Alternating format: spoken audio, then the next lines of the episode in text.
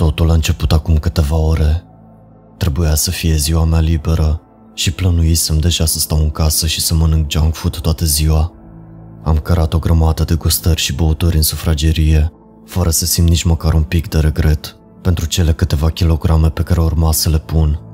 Am pornit televizorul și am sărit pe canapea, stând pe Facebook în timp ce pe ecran derula un film. Cred că era în jur de ora 17, când m-am plictisit și am decis să-mi dezmorțesc puțin picioarele. Când m-am întors din scuza mea pentru o pauză de fumat, am văzut că filmul de pe televizor dispăruse și fusese în schimb înlocuit cu unul dintre acele transmisiuni de urgență. O voce de bărbat a răsunat dinspre televizor. Repet, nu vă părăsiți locuințele sub nicio formă. Acesta nu este un exercițiu. Repet, acesta nu este un exercițiu. 5 secunde de pauză, după care are început. Atenție cetățeni, aceasta este o transmisiune de urgență. Pentru siguranța dumneavoastră, vă rugăm să vă încuiați imediat ușile și ferestrele și să nu ieșiți din casă sub nicio formă. Repet, nu ieșiți din casă sub nicio formă. Acesta nu este un exercițiu. Repet, acesta nu este un exercițiu. Mesajul se tot repeta. M-am uitat pe câteva canale, dar am fost întâmpinat cu zgomot static. La început am râs de absurditatea situației. Nu poate fi adevărat, nu așa? Și apoi mi-am dat seama, poate că eram atacați. Corea de Nord sau poate un alt atac terorist. În orice caz, am oprit televizorul și am decis să-mi încui ușile și să închid toate ferestrele, acoperindu-le cu jaluzele pe parcurs. Înainte de a face asta însă, am aruncat o privire pe fereastră, doar pentru a fi întâmpinat o stradă goală și nimic suspect. M-am așezat înapoi pe canapea și am transmis un mesaj prietenului meu pe Facebook, întrebându-l dacă a văzut aceeași transmisiune. Nu a răspuns însă, iar messengerul mi-a spus că a fost online acum 10 minute. În timp ce parcurgeam restul feed-ului, nu am văzut nimic ieșit din comun pe feed prietenilor mei. Am căutat pe Google știrile, căutând orașul meu, dar nu era nimic. Am început să mă relaxez un pic, începând să cred că totul era într-adevăr fie o farsă, fie o eroare tehnică, dar apoi am auzit ceva afară. Părea că cineva chicotește, dar a durat doar o secundă înainte de a se opri. Mi-am ținut respirația și am ascultat, auzind în acest timp un alt chicotit, la fel de scurt și tulburător. Și apoi, un țipăt feminin care a fost brusc întrerupt. Era ca și cum cea care ar fi țipat ar fi fost brusc tăiată cu un buton de pauză.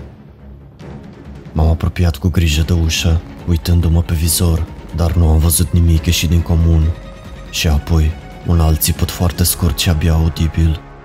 M-am hotărât să mă duc la fereastră, crezând că aș putea vedea mai multe.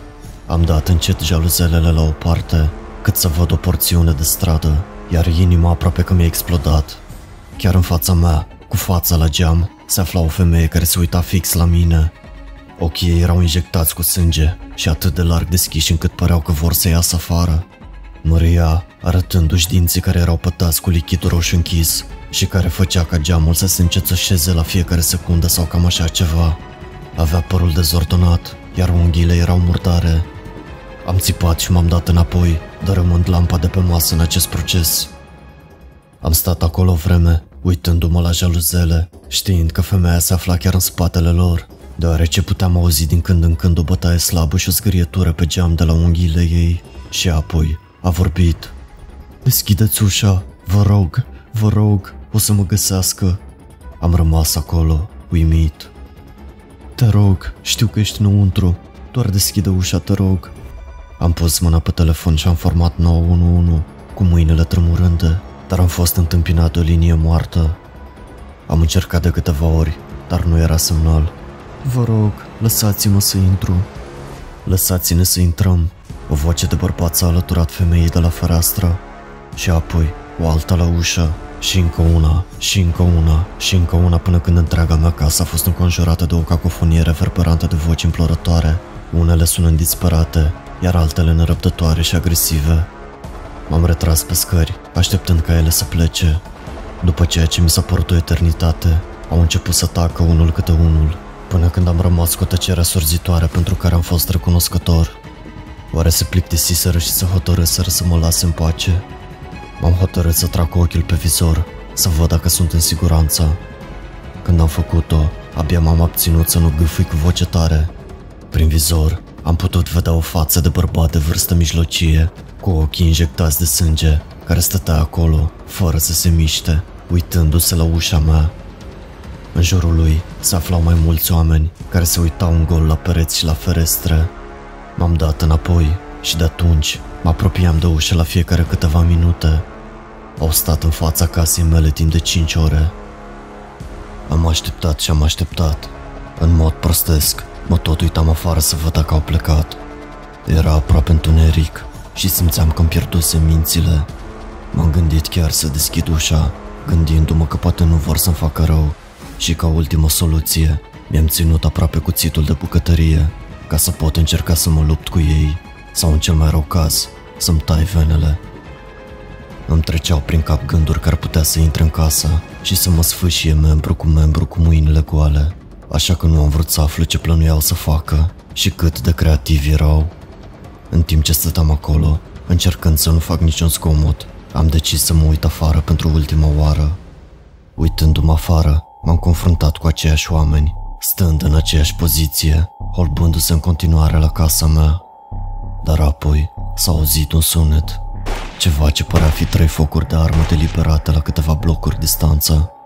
Aproape instantaneu, oamenii și-au smuncit capetele spre sunet și fără nicio ezitare au început să sprinteze spre sursă, unii dintre ei țipând pe drum sau scoțând sunete animalice. Am crezut că ar fi fost vreo 10 sau 20 în jurul casei mele, dar m-am înșelat. În timp ce mă uitam pe vizor să văd cum pleacă, tot mai mulți dintre ei au continuat să treacă în fugă pe lângă casa mea, aproape un minut întreg, ceea ce m-a făcut să cred pentru o clipă că hoarda nu se va termina niciodată. Dar, în cele din urmă, totul s-a liniștit și nu mai rămăsese nicio persoană sau niciun sunet în apropierea casei mele. Asta a fost tot. Sunt în siguranță, m-am gândit. Mi-am sprijinit spatele de ușă și am răsuflat ușurat. Și apoi am auzit o altă voce. M-am uitat înapoi prin vizor și am văzut pe cineva peste drum. O femeie de culoare și un bărbat de vârstă mijlocie. Se îndreptau cu prudență spre casa mea, în poziție ghemuită. Femeia avea un topor, iar bărbatul părea să aibă o bătă de baseball. Haide, se vor întoarce în curând. I-a făcut femeia un gest bărbatului să o urmeze și apoi s-a oprit chiar în fața casei mele. Hei, tu de acolo! A încercat să vorbească încet, dar suficient de tare pentru ca eu să aud. Hei! A bătut la ușă. Trebuie să vii cu noi acum. Nebunia aia să vor întoarce în curând. Am strâns cuțitul mai tare și mi-am ținut respirația. Uite, noi nu suntem unii dintre ei. Acum haide, deschide ușa. Nu va deschide. Bărbatul a clătinat din cap. Haide, să mergem. Poate din cauza faptului că îmi doream cu disperare să nu mai fiu singur în acel moment. Am deblocat repede ușa și am deschis-o ușor. Hei, i-am strigat din spatele ușii, ascunzând cuțitul. În sfârșit, a spus doamna. Haide, se vor întoarce în curând, trebuie să evacuăm. Așteaptă, trebuie să rămânem înăuntru. Am argumentat. La naiba cu asta, nu vine niciun ajutor. Acum vino sau plecăm la locul de evacuare fără tine. Știam că nu aveam timp să mă cert și cu atât mai puțin timp să pregătesc provizii pe care să le aduc înainte ca ciudația să se întoarcă, așa că mi-am încuiat casa și am lăsat cheile în tufișurile din apropiere. Apropo, eu sunt Angela, iar el e Travis, a spus doamna. Ar trebui să fie sigur să părăsim cartierul pe aici. M-am prezentat și am întrebat ce se întâmplă. Nu știu exact, oamenii au început să se poarte nebunește.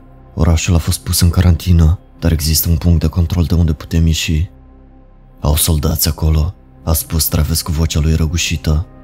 Ar trebui să fim în siguranță dacă așteptăm ca situația să se liniștească în afara orașului. De unde știi tu? Am întrebat eu. Nu știu sigur, dar e cea mai bună șansa noastră. Mai întâi trebuie să-l găsim pe omul nostru, a spus Angela. A insistat să tragă câteva focuri de armă ca să le distragă atenția și să te salvăm. Se va întâlni cu noi la benzinărie. Drumul până la benzinărie a fost fără evenimente. Străzile erau goale, dar am văzut ceva de la distanță. Mașini accidentate și câteva cadavre. Nu mai văzusem niciodată un cadavru până atunci, cu atât mai puțin unele mutilate și măcelărite ca acestea, așa că am încercat să mă uit în altă parte și să nu mă gândesc cum au murit acești oameni. Totuși, pe stradă nu era niciun nebun sau cineva în viață, de altfel. Când am ajuns la gară, acolo ne aștepta un tânăr. Nu putea avea mai mult de 18 ani. Ricky, bună treabă acolo. Angela l-a salutat. Iată-l pe tipul pentru care ți-ai riscat fundul. Îți rămân dator, omule. I-am strâns mâna și am așteptat ca grupul să dea alte instrucțiuni. Hei, Travis, ești bine? L-a întrebat Angela, iar când m-am uitat la el, am văzut că era palid. Da, sunt doar obosit, asta e tot. Mă duc până la toaletă. A răspuns el și a dispărut în interiorul benzinăriei. Ricky a sugerat să scotocim primul care a rămas în benzinărie, așa că am intrat înăuntru. Interiorul benzinăriei arăta ca și cum ar fi fost părăsit în grabă de panică. Unele obiecte erau răsturnate, podeaua era pătată cu lichid de la sticlele sparte și majoritatea rafturilor cefuite. Ricky ne-a asigurat că cercetase deja locul și că era sigur, dar eu tot mă simțeam neliniștit, de parcă unul dintre acei oameni ar fi putut sări pe mine de după colț. Am adunat tot ce am considerat necesar, cum ar fi batoane de ciocolată, chipsuri, apă și, bineînțeles, țigări. Nu se știe niciodată când poți avea nevoie de ele. M-am dus la toaletă să mă ușurez, când am auzit un scomot puternic din interior. Travis, ești bine? L-am strigat. I-am auzit vocea, dar nu a răspuns. Părea că are o discuție aprinsă cu cineva. Travis, l-am auzit din interiorul uneia dintre cabine, așa că i-am strigat numele. Șoptea cu voce tare, bolborăsel pe care nu le puteam desluși. M-am apropiat cu grijă de cabină și m-am oprit, ascultându-l. Am reușit să rețin doar câteva fraze din pălăvrăgeala lui indistinctă, cum ar fi, nu pot scăpa, afară, afară, afară și dă de mâncare. Hei Travis, ești bine acolo? Am întrebat și împotriva bunului meu simț am decis să deschid încet ușa. Înainte de a-mi da seama ce se întâmplă, Travis a ieșit din cabină și a sărit peste mine, dându-mă pe spate. L-am ținut, în timp ce se zbătea împotriva mea. Avea fața toată roșie și ochii injectați cu sânge. Venele ieșeau din gât și din frunte atât de violent, încât păreau că vor exploda în orice moment. Afară, fără control, găsiți gazda, a țipat el bolborăsind, scuipatul îi zburând peste tot pe mine. Dă-te de pe mine! Am încercat să-l trag de pe mine, dar era prea puternic. Ușa de la baie s-a deschis în forță, iar Angela și Ricky au intrat în fugă, strigându-i lui Travis să se oprească. Câteva momente de țipete frenetice, țipete și zbateri, și apoi Travis a devenit complet moale. L-am împins de pe mine, realizând abia atunci că avea un topor înfipt în frunte. Avea ochii larg deschiși, încă injectați de sânge, iar pe podea, în jurul capului, se forma o baltă de sânge. M-am dat înapoi spre perete, respirând greu, și pe măsură ce adrenalina a scăzut, am început să simt o senzație de arsură pe ambele brațe. Aveam zgrieturi adânci și scuipete de la Travis pe tot corpul meu. Oh nu, nu, nu, nu, nu, nu. Mă uitam fix la zgrieturi, cu mâinile tremurându-mi incontrolabil. Asta este, m-am gândit. Toate filmele cu zombii pe care le-am văzut, așa se termină. La naiba Travis, am auzit-o pe Angela spunând, în timp ce stătea deasupra corpului său. Ea și Ricky discutau ceva, dar eu eram în lumea mea atunci. Hei, ești bine? Angela m-a scuturat din transă. El m-a infectat, am spus cu voce tremurândă. Ești bine? Mi-a răspuns ea. Dar virusul m-a zgâriat și cred că mi-a intrat ceva din saliva lui în gură și pe răni. Nu este un virus. Angela a clătinat din cap. Este un parazit și toți îl avem în noi. Parazit? Eram încă în stare de șoc din cauza tot ce se întâmplase. Credeam că ai spus că nu știi ce se întâmplă. Angela a suspinat. Lucrez ca secretară la compania farmaceutică din oraș. Când totul a început astăzi, am primit un mesaj pe telefonul companiei de la colegul meu Daniel. A fost foarte vag, dar mi-a spus să nu mă duc la serviciu, că nu este sigur în oraș. Mi-a spus că există un parazit care omoară oamenii și care este imun la medicamente și că l-avem cu toții, așa că ar trebui să luăm antibiotice pentru a-i suprima creșterea. Asta e tot ce știu. Ce? A intervenit Ricky. Asta e o nebunie. Știu cum sună. Angela a continuat. Uite, Daniel este savant de laborator, așa că sunt sigură că știe mai multe decât noi și nu este genul care să exagereze. Unde este acum? Am întrebat eu. Nu a răspuns la niciunul dintre mesajele mele. Din câte știm noi, ar putea fi deja mort. Iar ultimul lucru pe care mi l-a trimis a fost că ar trebui să evacuăm prin pod. A spus că armata va fi acolo. Cea mai bună șansă pe care o avem acum este să ajungem la acel punct de evacuare. Dar dacă suntem cu toții infectați, nu avem cum să părăsim orașul, am spus eu. Știu, Angela a răspuns. Uite, guvernul organizează o evacuare cu un motiv. S-ar putea să aibă un lac pentru asta, sau cel puțin o soluție temporară. Ricky și cu mine am fost de acord. Am întrebat despre găsirea unor arme, dar ei nu au fost de acord, declarând că ar fi o sinucidere. Ciudații erau foarte, foarte perspicace și dacă trăgeam chiar și un singur glonț, sute dintre ei s-ar fi putut năpusti asupra noastră în câteva secunde. Asta însemna că și mașinile ieșeau din discuție. De asemenea, mi-au mai spus că și ei par să funcționeze ca un stup de albine, cooperând foarte bine unii cu alții și nu îi atacă pe lor. Pe lângă toate acestea, păreau să păstreze o formă de gândire inteligentă, ceea ce explică comportamentul lor în fața casei mele. Când ne-am aprovizionat cu mâncare și apă, era deja întuneric, dar Angela a sugerat să ne mutăm acum pentru a fi mai bine acoperiți. Se presupunea că punctul de control nu era departe, așa că nu ne-ar fi luat mai mult de o oră să ajungem la el. Am luat fiecare câte o pastilă de antibiotic pe care Angela o avea la ea, rugându-ne împotriva oricărei speranțe că va încetini parazitul până când vom ajunge la punctul de control.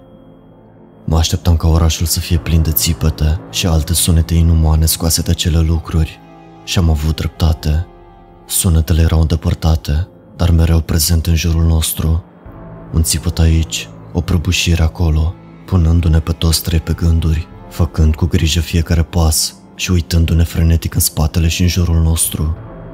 La un moment dat, s-a auzit un țipăt puternic chiar în spatele nostru și când ne-am întors, am văzut un bărbat dezbrăcat alergând la un bloc distanță și dispărând după colț.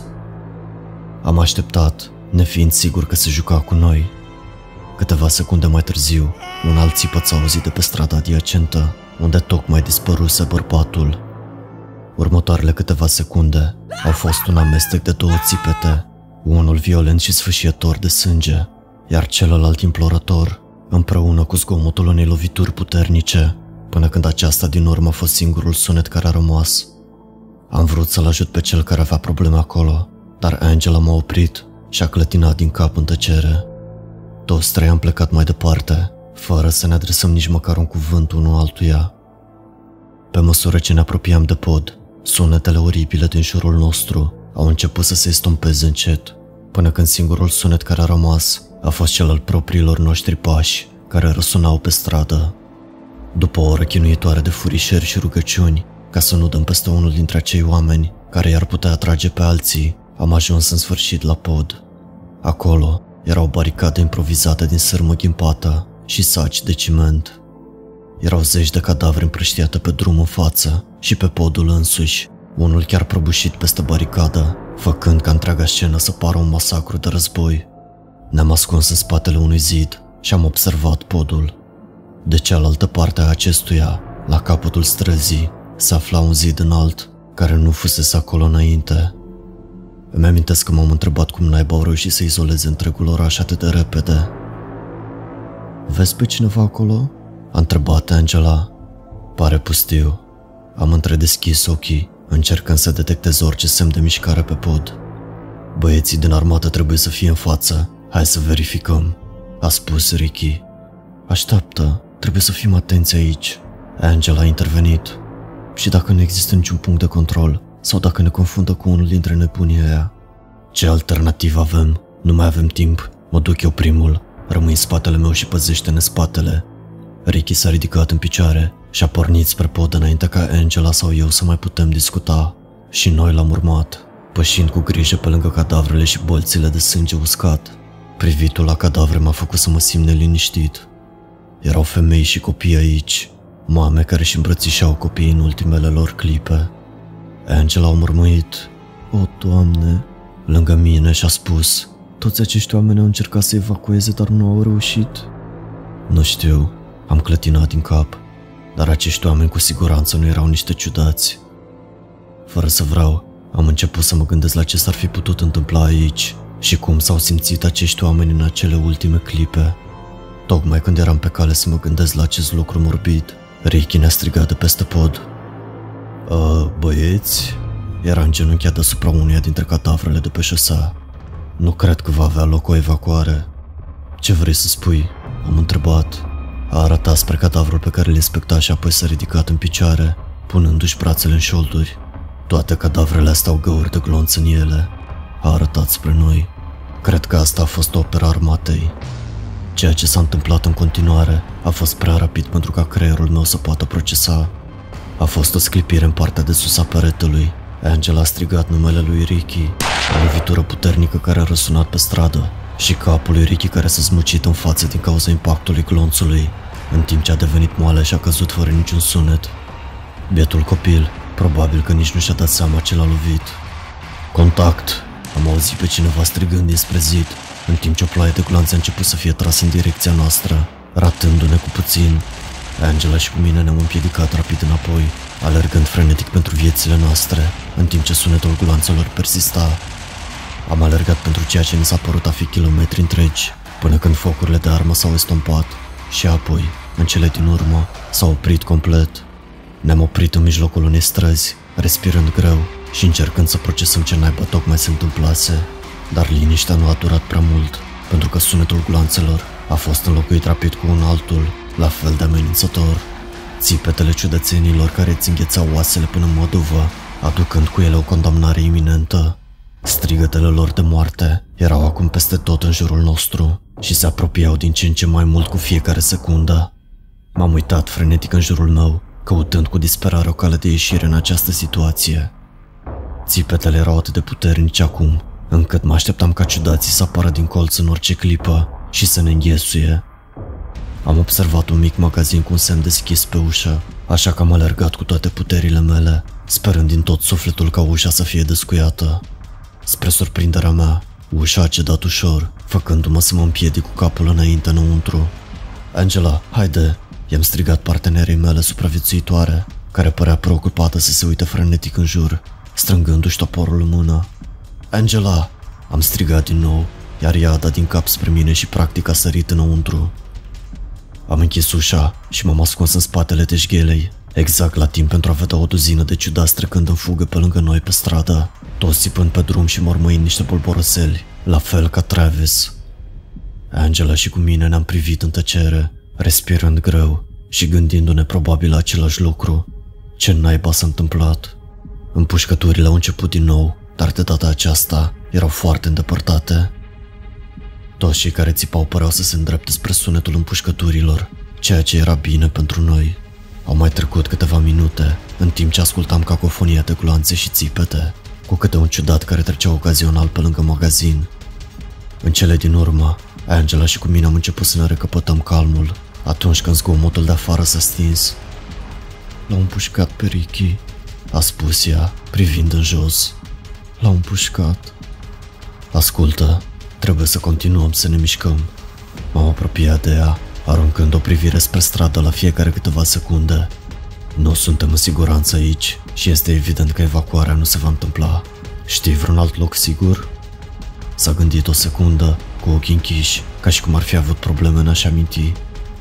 Oh, singurul alt loc pe care îl știu este compania mea, a răspuns ea în cele din urmă. Are o securitate destul de bună și, dar nu știu cât de sigur este acolo acum. Alți membri personalului ar putea fi infectați acolo. Este singura noastră opțiune acum. Compania farmaceutică nu este departe de aici, nu așa? Da, ar trebui să ajungem acolo în scurt timp. Am un card de acces. A părut să iasă în sfârșit din transă și să se concentreze. În regulă, iată ce vom face. Mergem la compania ta și așteptăm câteva zile. Dacă are o securitate bună, poate colegul tău Daniel și alți oameni ar putea lucra la un remediu, nu? Nu știu, este o șansă mică. Ar putea fi toți morți sau plecați până acum și clădirea ar putea fi invadată. Uite, colegul tău este cel care ți-a spus că este un parazit și că îl putem încetini cu antibiotice. S-ar putea, doar s-ar putea, să știe ceva mai mult. Și din moment ce guvernul nu are de gând să ne lase să ieșim, am putea la fel de bine să vedem dacă am putea fi tratați mai întâi și apoi să căutăm o altă cale de ieșire. Bine, bine, a dat din cap Angela. Să mergem să verificăm.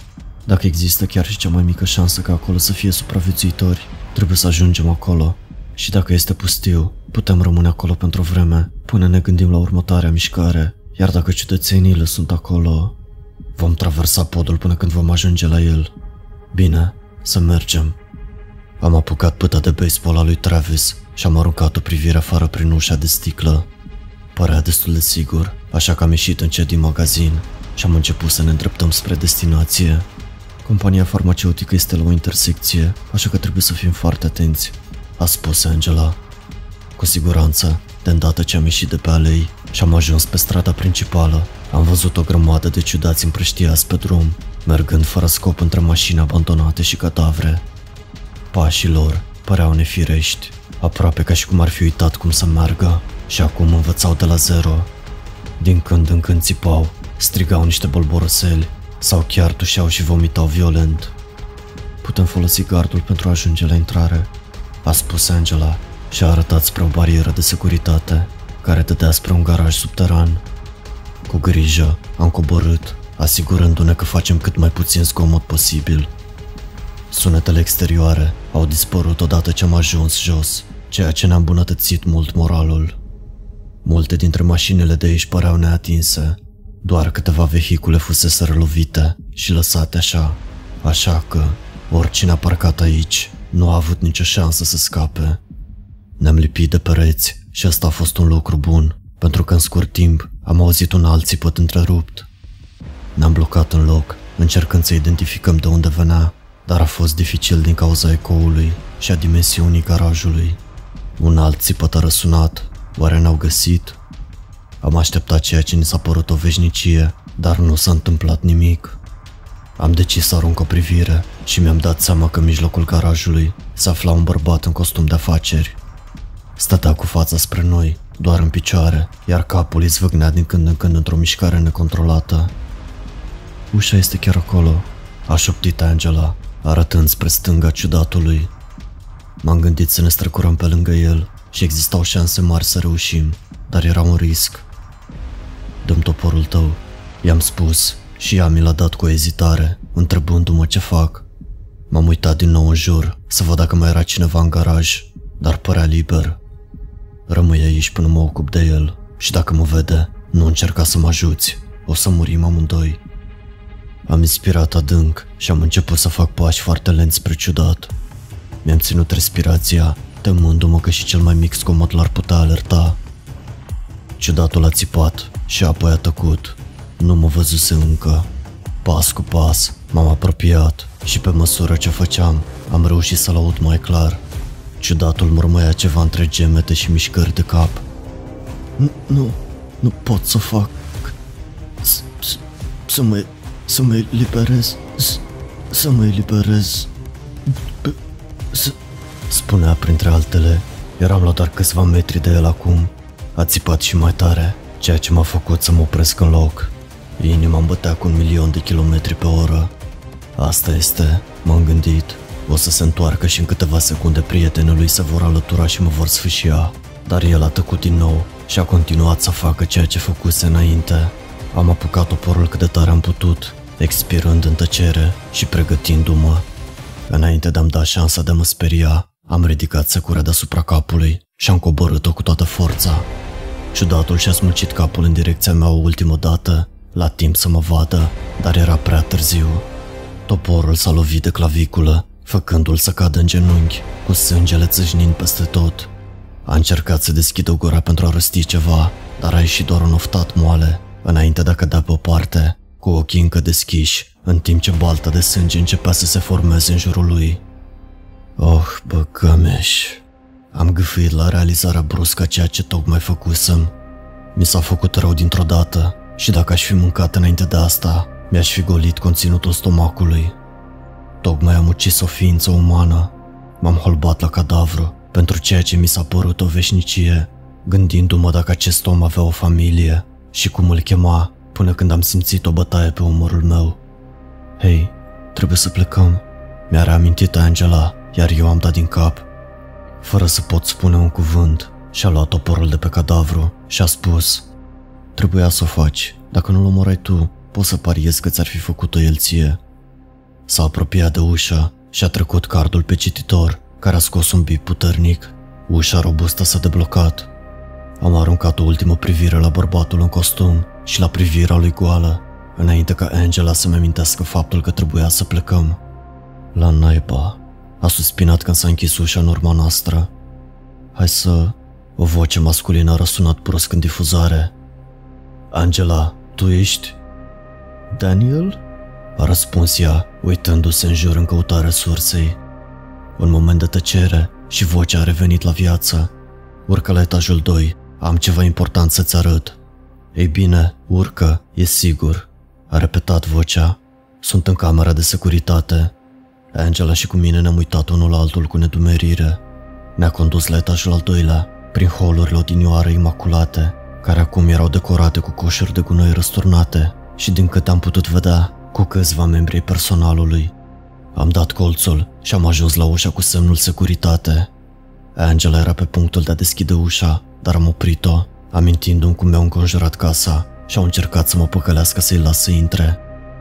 Din câte știam, Daniel era deja mort sau chiar mai rău, dar înainte de a ne gândi la următoarea mișcare, ușa s-a deschis și fix în fața noastră a apărut un bărbat în hală de laborator, care ne privea fix.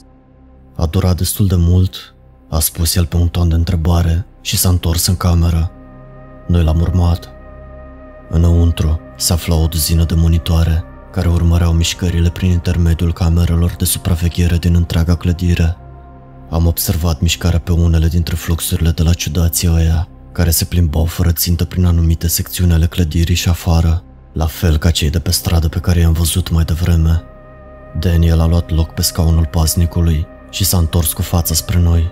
Abia atunci am observat pistolul de lângă el de pe birou. Dan, am crezut că ești mort, a spus Angela. La fel am crezut și eu despre tine. Am auzit că armata îi ucide pe ai noștri, așa că atunci când ți-am spus să te duci acolo, a clătinat din cap. Am încercat să te contactez din nou să te împiedic să mergi, dar nu am reușit să dau de tine. Îmi pare rău, ar fi trebuit să-mi dau seama. Angela a ridicat din numeri după un moment de tăcere. Dan, ai spus că este vorba de un fel de parazit. Există vreun lac pentru el? A întrebat ea. Nu există niciun remediu, a răspuns el cu ezitare, iar mie mi s-a scufundat inima. Poți să-l încetinești cu antibiotice, dar chiar și așa, este doar o chestiune de timp până când parazitul va dezvolta rezistență. Am încercat să găsim un remediu, dar nu am reușit. Ce este acest parazit? Am întrebat eu. Dan a suspinat și a dat din cap. Ați auzit vreodată de toxoplasma gondii? A întrebat el. Eu nu am răspuns. Toxoplasma gondii, a repetat Dan, un parazit care se poate dezvolta numai în intestinele pisicilor. Infectează un șobolan și pune stăpânire pe mintea lui, apoi permite șobolanului să devină o pradă ușoară și să fie mâncat de pisică, care înghite parazitul și voila, trăiești o viață fericită. Acum, parazitul în sine nu dăunează oamenilor, provoacă unele modificări minore de comportament, da, dar oamenii pot trăi cu el fără să știe vreodată că l-au. Nu a fost doar un accident, nu-i așa? Am întrebat eu. Angela și cu mine am ascultat cu atenție, ținându-ne respirația. Nu, Dan a suspinat, părând stânjenit. Nu, nu a fost. A continuat după o pauză scurtă. Guvernul este foarte intrigat de schimbările psihologice pe care toxoplasma gondii le provoacă oamenilor, așa că s-au gândit ce ar fi dacă am putea controla parazitul și să-l folosim în avantajul nostru, așa că au înființat o companie farmaceutică falsă în acest oraș și ne-am mutat pentru a desfășura proiectul aici. Au angajat câțiva cetățeni ca Angela pentru a păstra imaginea unei companii normale, dar în spatele scenei făceam experimente cu toxoplasma Gondi. Dar de ce? Am întrebat eu. De ce să-l folosim? O mulțime de motive, dar principalul era crearea unei națiuni obediente și supuse, acesta a fost cel puțin scopul inițial. După succesul inițial de a manipula toxoplasma Gondi și de a se asigura că schimbările de comportament pe care le provoacă la oameni vor fi cele dorite. Cei de la comandă au dat ordin să înceapă infectarea cetățenilor. Ce? Angela era îngrozită. Și-a dat jos ochelarii și și-a frecat ochii. Am administrat parazitul prin intermediul tampoanelor de gât și al apăsătoarelor de limbă. Probabil că vă amintiți de precauția pe care orașul a luat atunci pentru a preveni o posibilă epidemie de Ebola, acum 5 luni. Toți cetățenii trebuiau să efectueze o cultură obligatorie a gâtului și, prin urmare, au fost infectați fără să știe. Cei care s-au mutat între timp din oraș au fost urmăriți cu atenție. Probabil că au fost neutralizați sau arestați până acum. M-am gândit o secundă la toate astea. Nu am făcut niciodată cultura gâtului, i-am răspuns. Ce? A întrebat Dan. Nu mă mutasem aici până atunci. Ei bine, atunci dacă nu ai ingerat niște fecale care conțineau acest parazit specific, ești în siguranță. Am simțit un val de noi speranțe. Mă simțeam de parcă aș fi putut alerga kilometri întregi. Dan a continuat. Oricum, totul a fost bine la început. Rata criminalității din oraș a început să scadă, mai multă stabilitate în oraș și așa mai departe. De fapt, totul mergea atât de bine, încât băieții de sus plănuiau să facă un alt experiment în care să modifice parazitul pentru a provoca diverse schimbări comportamentale și să-l folosească ca armă de distrugere în masă. Dar apoi lucrurile au scăpat de sub control? A întrebat Angela. Da, oamenii au început să se plângă că se simt rău, apoi au apărut rapoarte de atacuri violente și, ei bine, știți restul. Am observat câțiva dintre cei infectați și se pare că ceea ce se întâmplă este exact ca în cazul șobolanilor. Parazitul preia controlul asupra gazdei. Nu știu dacă gazda mai este conștientă, dar bănuiesc că da. Probabil că, la fel ca la alți paraziți, gazda nu-și poate controla acțiunile. Deci, de ce ar cauza parazitul acest tip de comportament violent? Am întrebat eu. Părerea mea este că vor să dețină controlul total. Probabil controlează majoritatea neuronilor din gazdă, dar nu pe toți. Mintea mea s-a întors la toate lucrurile pe care le auzisem la ciudat spunând, de când începuse totul. Găsiți gazda, niciun control, afară. Vezi asta? Dana a arătat spre camera de luat vederi, pe care vedeam un ciudat la intrarea din față, care se crispa și își ținea capul, ca și cum ar fi suferit. Orice om care a mai rămas în acel corp se luptă pentru control, dar parazitul este prea puternic. Apoi Dan s-a întors spre noi. După izbucnirea epidemiei, guvernul a anunțat evacuarea la câteva puncte de control din oraș, dar și-au schimbat planurile când și-au dat seama de gravitatea situației. Echipa noastră de cercetare urma să fie extrasă în caz de epidemie, dar nu au mai apărut, lăsându-ne aici să murim. Atâția ani de muncă pentru ei și așa ne răsplătesc. S-a ridicat în picioare și s-a plimbat de colo-colo și a ridicat degetul arătător și a continuat. Dar guvernul nu știe un lucru. Când și-au mutat cercetările aici, echipa era conștientă de potențială epidemie, iar șeful cercetătorilor a construit o ieșire secretă fără știrea superiorilor săi. Așa a scăpat de aici cea mai mare parte a personalului. Sunt deja în afara orașului, fără îndoială. Stai așa, au ieșit? L-a întrerupt Angela. Daniel a băgat mâna în buzunarul hainei și a scos o cheie. Această cheie a fost dată doar echipei de cercetare. I-a dat-o Angelei. În interiorul depozitului de la subsolul etajului 2 există o zonă îngrădită pe care o puteți deschide cu această cheie. De acolo este un traseu direct din canalizare spre libertate. Superiorilor li s-a spus întotdeauna că este o groapă de gunoi, așa că nu au bănuit nimic. Stai, dar tu? A întrebat ea. El a zâmbit vag și s-a așezat la loc. Nu există nicio scăpare din ceea ce am făcut. Acesta este purgatoriul meu. Ar fi bine să pleci. Este doar o chestiune de timp până când guvernul va epura orașul. În acel moment s-a auzit un zgomot puternic de la parter. Toți trei am aruncat o privire la camerele de luat vederi, doar pentru a observa ciudățenile care se prăbușeau prin ușile de sticlă de la intrare. La naiba, se pare că nu mai avem timp, a spus Dan și i-a împins pistolul Angelei. Dan, a început Angela, dar el a ridicat mâna și a redus-o la tăcere. Du-te, a spus el nerăbdător. O să le distrag eu atenția pentru tine. Fără ezitare, Angela și cu mine am sprintat pe coridorul pe care răsunau deja țipetele și am chemat liftul. Am așteptat, sperând că va sosi înaintea ciudaților și când în sfârșit a sosit, am sărit în el și am apăsat butonul B2. Ultimul lucru pe care l-am auzit înainte ca ușa să se închidă A fost vocea lui Dan strigând, Veniți aici nenorociților infectați, iar țipetele devenind și mai violente, dacă acest lucru era posibil. Sunetul pașilor și al țipetelor răsunau prin țevile din jurul liftului, în timp ce coboram și ne rugam să nu se oprească înainte de a ajunge la subsol. Țipetele deveneau tot mai slabe și câteva secunde mai târziu, ușile s-au deschis și ne aflam într-un hol întunecat. Un alt țipăt foarte puternic a răsunat în timp ce un ciudat venea direct spre noi, dar înainte de a ajunge la noi, Angela a tras un glonț în frunte, reducându-l efectiv la tăcere. Am sprintat prin holul întunecat până când am ajuns la o ușă cu aspect robust. Ea a folosit cheia pentru a o deschide și m-a condus în interiorul încăperii întunecate și dezordonate. De cealaltă parte a încăperii era un gard care ducea la un pasaj întunecat. Angela l-a descuiat și mi-a făcut semn să merg eu primul. M-am repezit înăuntru și în timp ce o făceam, am auzit sunetul ușii care se închidea și al cheii care se învârtea în gaură. M-am întors și am văzut-o pe Angela în spatele porții, cu o privire de înfrângere pe față. Angela, ce faci? Am întrebat-o. Ea a clătinat din cap. Ăsta este capătul liniei pentru mine. Angela, așteaptă, poate că ești în regulă, putem... Deja simt cum mă schimb, a spus ea. Trebuie să pleci fără mine. Nu mai aveam cuvinte. Știam care dreptate, dar creierul meu căuta o soluție alternativă. Angela și-a șters lacrimile și-a băgat mâna în buzunar, scoțând o fotografie. S-a uitat la ea și a lăsat să iasă un plâns puternic. Apoi mi-am mânat-o și după ce am inspectat-o, am văzut că era fotografia unei fetițe în uniformă școlară care zâmbea larg. Este fica mea, Elena, a spus ea. Adresa ei este pe spate. Te rog, găsește-o și dă-o. Angela, haide, poți să-i dai chiar tu după ce ieșim. Țipetele din depărtare începuseră să devină din nou mai puternice. Ea a scuturat din cap și a strâmbat din nas, ștergându-și lacrimile noi formate. Promite-mi, m-a apucat ferm de mână prin gard. Promitem că vei găsi.